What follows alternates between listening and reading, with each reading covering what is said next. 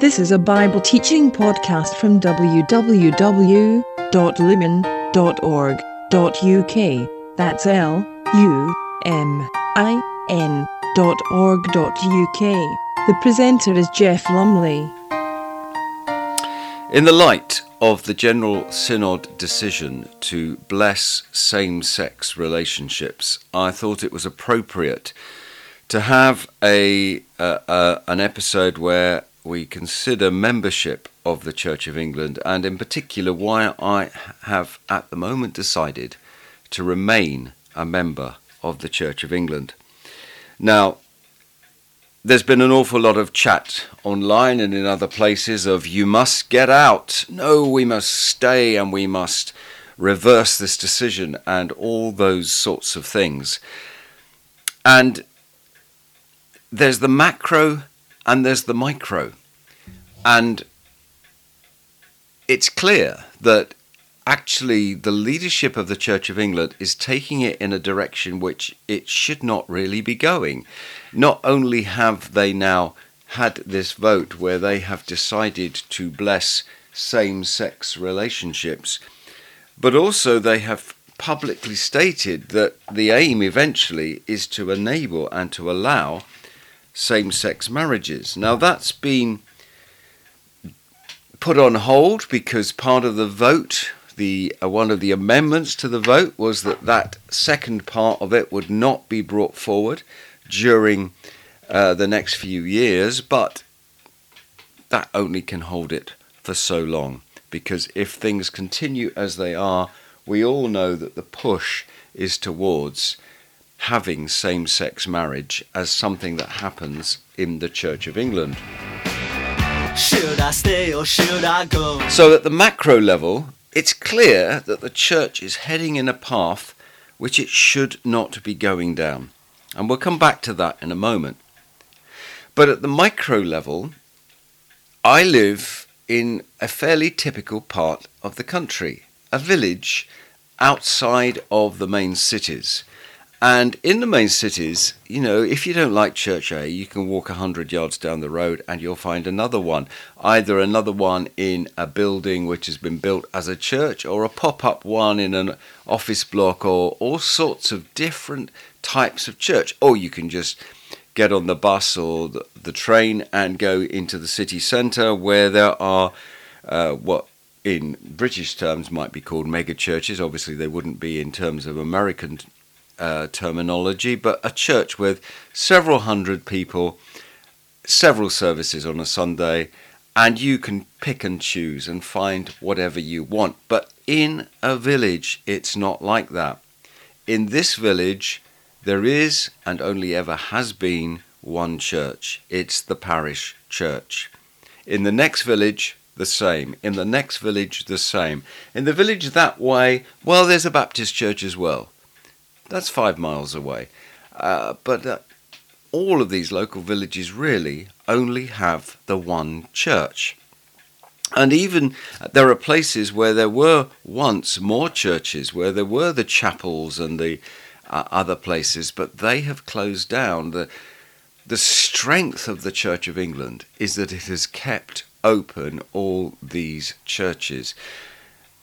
May you not be every week, some of them are down to once a month or even less than that, but there is still a church presence with a vicar, a parson, responsible for that village. And if the Christians stopped going to the parish church because of what's happened on a national level, well, what happens in this village? Now, we get a congregation of a few less than 20 every week from a group of about 40 regular members, I think. At Christmas Eve, there was a service in the village church, a crib service. There were 140 people there. People come to the parish church in this village for the big events, for the things they want. They look to the parish church for the christenings, for the weddings, for the funerals. They they come and there's always one or two people who only come very rarely who pop up in a service week by week. if there was no Christian message, if the parish church didn't have godly people in it, then what are those people going to be receiving? How are we going to reach these villages if the gospel is removed? If people who believe the gospel is are removed? If if we just walk away from where people look to when they're looking for a Christian service. So that has been the sort of the struggling thinking on the macro level this is all going the wrong way on the micro level this is needed what do i do about that well let's start by reading a couple of the articles of the 39 articles of the church of england which are if you like are the foundation that makes in modern terminology it's the usp of the Church of England. The, the 39 articles are essentially largely an almost a sort of exposition of the of the creeds. It it unpacks bits of the creed. Now I can't tick every single one and say yes I agree with that. Uh, Cranmer, who wrote all this, was a Calvinist, and there's a bit about predestination and stuff like that which I can't tick exactly. But on the whole, the 39 articles are a very strong rock built on the Bible about what the church believes. And I'm going to read you a couple of them. I'm going to read you Articles 20 and 21. So this is obviously 16th century English. Article 20 is on the authority of the church. The Church hath power to decree rites or ceremonies and authority in controversies of faith, and yet it is not lawful for the Church to ordain anything that is contrary to God's word written, neither may it so expound one place of Scripture that it be repugnant to another. Wherefore, although the church be a witness and a keeper of holy writ, yet as it ought not to decree anything against the same, so besides the same ought it not to enforce anything to be believed for necessity of salvation. And the next one, 21, of the authority of general councils. General councils may not be gathered together without the commandment and will of princes, and the General Synod is under the authority of well, the current one of Her late Majesty, but it will be re- renewed by the King, I'm sure. And when they be gathered together, for as much as they be an assembly of men, whereof all not be not governed with the Spirit and Word of God, they may err, and sometimes have erred, even in things pertaining unto God. Wherefore things ordained by them as necessary to salvation have neither strength nor authority, unless it may be declared that they be taken out of Holy Scriptures. So those two things together say they have no right to go outside of the authority of Holy Scripture. Every decision they make must be provable from the written Word of God. And it must be done in a way that they don't take one bit of it to make it repugnant to another. In other words, they don't say, well, it says here X, and therefore we will go with that if that's not agreed with another bit. And that's not to say there's contradictions in Scripture, but it's just to say that one bit interprets the other and one bit gives you the understanding of the other. And then it says, well, they might err, but if they do err, then clearly it's because they've gone from Scripture and they need to be brought back. So that's a positive safety net, really, and hopefully as things continue, that might be something which leads people to bring the church back. But of course, in order to do that, well, you need godly people there. If the godly people walk away, and what it said in that last one was that some of the people in those councils may not be filled with the Holy Spirit, may not be um, spirit filled believers. Uh, what did it actually say? Um, in the in parentheses, it says when they be gathered together, they may be an assembly of men whereof all be not governed with the Spirit and the Word of God. It recognizes that some people might be there who are not governed by the Spirit and the Word of God. Uh, and therefore they will make a decision that errs, but clearly come back, look at it. Men women who are filled with, governed by the Spirit of the Word of God, draw it back. So that can only happen if men and women filled with the Spirit and the Word of God are there.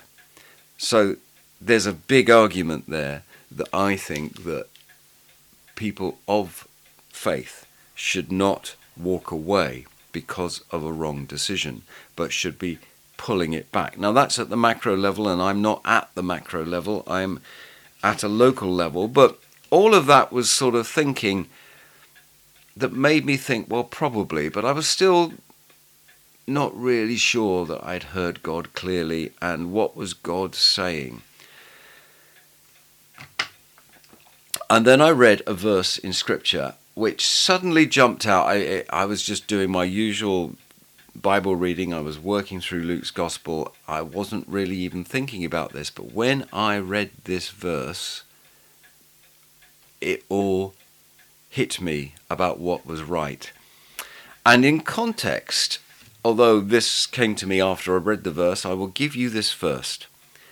There are many passages in the Gospels where Jesus insults the leaders of the church. I'm using the word insult slightly in inverted commas because he wasn't out to insult someone in our modern sense of I want to insult you, so I just want to use words like you great wazzock.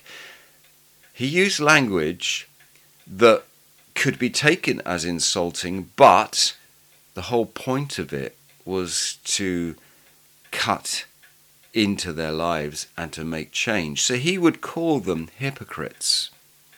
Hypocrite the word hasn't changed its meaning. We know what it means. You say one thing, but you do another. So he called the Jewish leaders, the Pharisees, the scribes, the teachers of the law, hypocrites. He called them whitewashed tombs, which means inside you stink, but you're just looking good on the outside. And he called them a brood of vipers, which means children of snakes. Now, I think another podcast on those insults of Jesus might be quite good. But who's he talking about? He's talking about the leaders of the national religious authority. He's talking about the leaders of the, in inverted commas, church of his day. He is talking about the leadership of the Jewish faith. And then I read Luke chapter 13, verse 10, which simply says, On a Sabbath, Jesus was teaching in one of the synagogues. And it's like a light bulb came on in my head.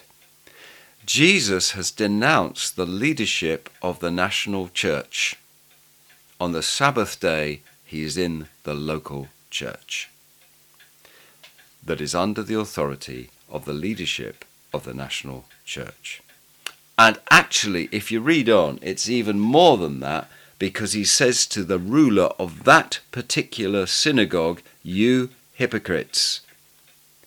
He talks to the, because the ruler of the church didn't like what Jesus said, he denounced them so he's in a place under the authority of the national leadership, which he has called hypocrites, whitewashed tombs, and brood of vipers. He's gone there to teach the word. The leadership of that church have said he's out of order, and he has denounced them. But Sabbath after Sabbath, he goes to those synagogues. And to me, that was the final thing where I sensed God was saying, therefore, be part of this. And if you remember the last talk I did, which was about don't throw rocks, preach the word, preach Jesus, this, in a sense, underlines it. And I recorded that last one before I'd read uh, Luke 13, verse 10, with this level of uh, revelation from it.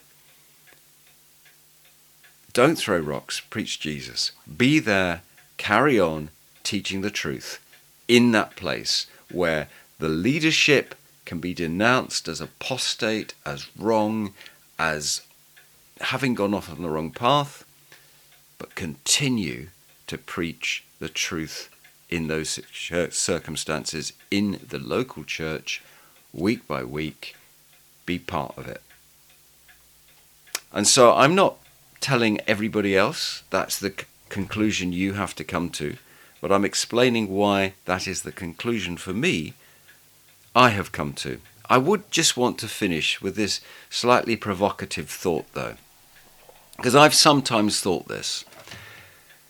During the 1960s and 70s, of Christians who were uh, Bible believing and became spirit filled and had sort of charismatic encounters left the traditional churches and formed little home groups which grew up to become new denominations. You know the names of them. And I just wonder what would have happened if they'd stayed in the traditional churches.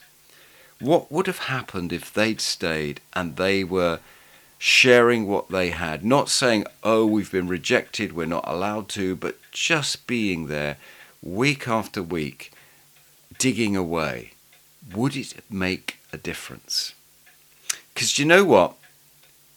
They left those traditional churches because they had something better. Hasn't led to this nation turning its back on sin and coming back to Jesus, has it? We do not have a growing Christian witness in this nation. It hasn't done what I think they thought it would do, which was to set the nation on fire. Had they stayed in the traditional churches and dealt with the backlash of their new discovered Holy Spirit's revelations, had they dug away at it week after week, would they have transformed those traditional churches to the extent that there would now be a great move of God in this land, a great fire burning? I don't know. And of course, they will say, God led us to do this, and who am I to say otherwise? I wasn't there, I wasn't old enough to be in part of that decision making process, really. But I just wonder sometimes what difference would it have made if they had stayed? That's a throwaway thought, really, at the end. The main point of this was why I am at this moment staying in the local church and therefore a member of the Church of England, even though I would say that the leadership is apostate and has gone wrong and is not to be relied on as teaching the Word of God in our nation because they have followed the devices and desires of their own hearts, really. Sad. But I'm staying. At least for now.